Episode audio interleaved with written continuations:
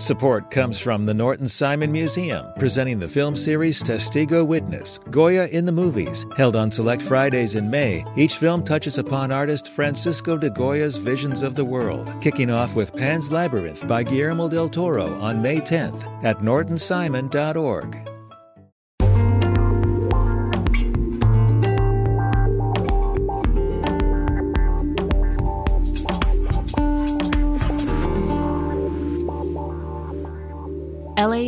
Studios. One of the vendors on the panel was waiting for approval for two years. He had to hire a designer to submit blueprint designs, get that approval, then get the cart made, and then go back and get approval of the cart made according to blueprint. We're talking about working class communities that make less than $20,000 a year, that you're expecting them to go through this blueprint cart approval process to sell hot dogs on the street. From LAist Studios, this is How to LA. I'm Brian De Los Santos. Today, we're talking about something very close to my heart street food. LA has some of the most street food of any US city. I mean, I don't have to tell you how delicious those street tacos are, or how refreshing those raspados or frutas are on a hot day. But here's the thing LA street food laws are some of the strictest in the country. But in January of 2023, that's all gonna change. Governor Gavin Newsom recently signed a bill into law that streamlines the permit process and removes a ton of barriers to access. It's a serious game changer for vendors across the city. Street vendors are micro enterprise small businesses. They create jobs, they buy locally, they invest locally, they bring more healthy food that's relevant to their communities. This is Juan Espinoza. And I am a part of the community development project at Public Counsel. For those who don't know, Public Counsel is a nonprofit that provides free legal aid to low income communities here in LA. Juan's a homie of mine, and his team worked directly with vendors to make this law a reality. And look, this hits home for me too. I see my tias, my tios represented in street vendors, and it's not just Latinos. There's vendors in the black community, in Asian communities. To be honest, I feel like street vending is important to just everyone.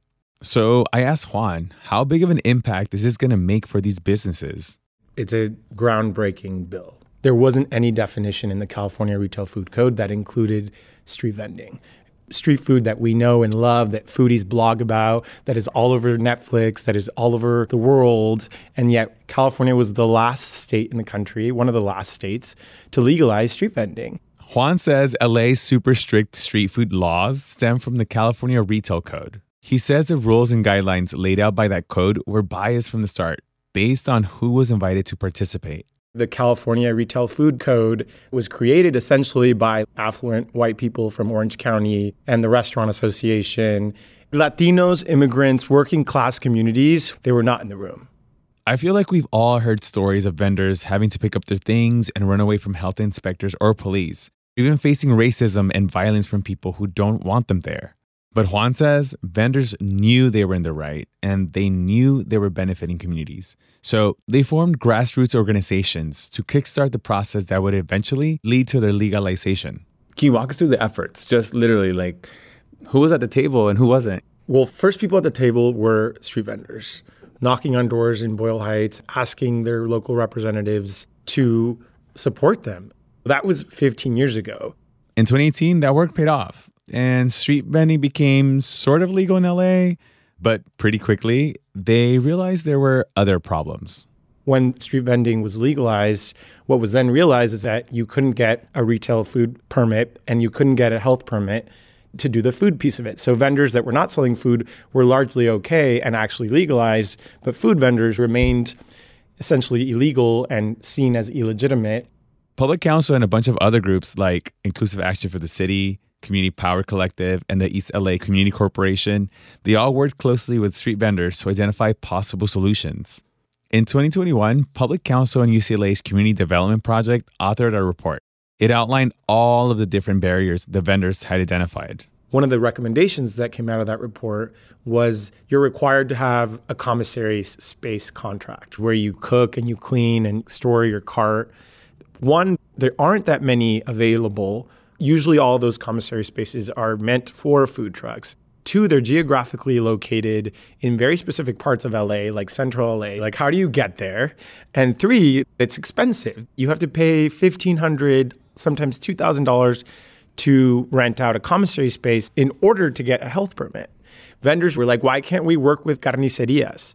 Why can't we work with local restaurants? Why can't commercial kitchens that already exist that have permits be a, a space where we can prepare food and help us with this commissary requirement? This example might seem like insider baseball, but that's sort of the point. Vendors know exactly what's getting in their way of getting permits. And when they're included in the discussion, they could actually come up with very targeted solutions. These type of changes aren't just benefiting the vendors because, like we said, things that are good for street vendors are good for the broader community too. It's actually a really good point. Someone that has this like fancy t-shirt shop that I know on Melrose wanted to put up an ice cream component outside his shop, couldn't get that pop-up approved because of a three compartment sink requirement how the hell are you going to have a three compartment sink on a little cart that like you're going to move around and make mobile? Doesn't make sense. Now if you're the customer going to the t-shirt shop you can now benefit from the little ice cream pop-up and you can see business flourishing. It's a better experience. But juan says his new law is intended to be a lifeline for the people who need it most the majority of food vendors make less than $20000 a year and most of them are immigrant women of color. Mi nombre es Rosario Meléndez. Vendo el curtido que es la cebolla y mango maduro que va con limón y chile. So, Rosario is this shorter woman, curly short hair. She sets up her booth at this corner of Kenmore and 3rd Street. She was wearing a mandil, an apron in Spanish. It was pink and shiny and all these colors. It looked like she was selling candy and she was. She's like attracting that energy. Toda mi vida he sido de la calle porque mi mami me enseñó este trabajo. She tells me that she's been doing this hustle for years. And she actually told me that her mother taught her in San Salvador. I asked her how this law would impact her business. A mí me afecta porque, por ejemplo, ayer vino los de la ciudad, piden el permiso. Yo tengo el permiso, pero a mí no me cubre esto. She says she does have a permit, but it doesn't cover perishables. The Department of Public Health told her she needed a different cart, and she just can't afford it. Porque a veces me dicen que me quite, a veces me dicen este, que la sombrilla, que no sé qué. When the inspectors show up, sometimes they make her leave, sometimes they don't. Sometimes they just bug her about her umbrella but she still feels like she has to be on guard. ¿Cómo ustedes con sus negocios pequeños aportan con la comunidad? I asked Rosario how small businesses like hers contribute to the community. Porque ahí vienen salvadoreños que me dicen, ¿tiene guayste? Sí. Esto lo comen los de Guatemala y los del Salvador. She told me she tries to sell the things from Central America that people miss the most.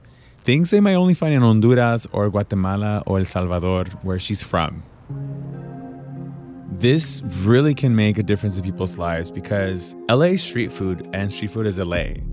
I feel like LA is a city of hustlers. You see it on the freeways, you see it on the streets, people selling food, people selling clothes.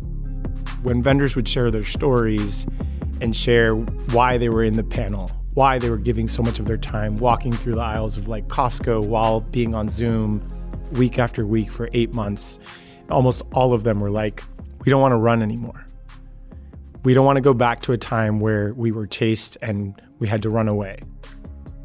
I grew up on this block in Palm Springs that was like a very Mexican neighborhood that's now been fully gentrified. But it was basically this immigrant community where we had the like elotera, the raspado lady, we had Juanita la paletera, these little cute spaces where kids would congregate like literally 10, 15 little kids running around and sharing a space that was created for them by street vendors.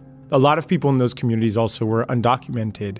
Members of my family were undocumented. So having treats from Mexico, having things that are culturally relevant that are part of the repertoire of who we are, for me is so important and valuable.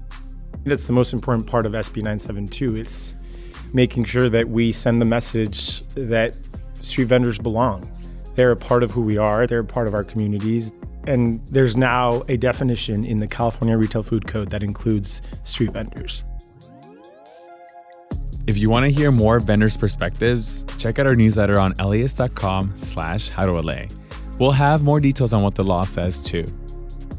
This is How to LA from LAist Studios. I'm Brian De Los Santos. By the way, if you're enjoying this podcast, subscribe and please leave us a review. I know it sounds small, but it really does help us out a lot.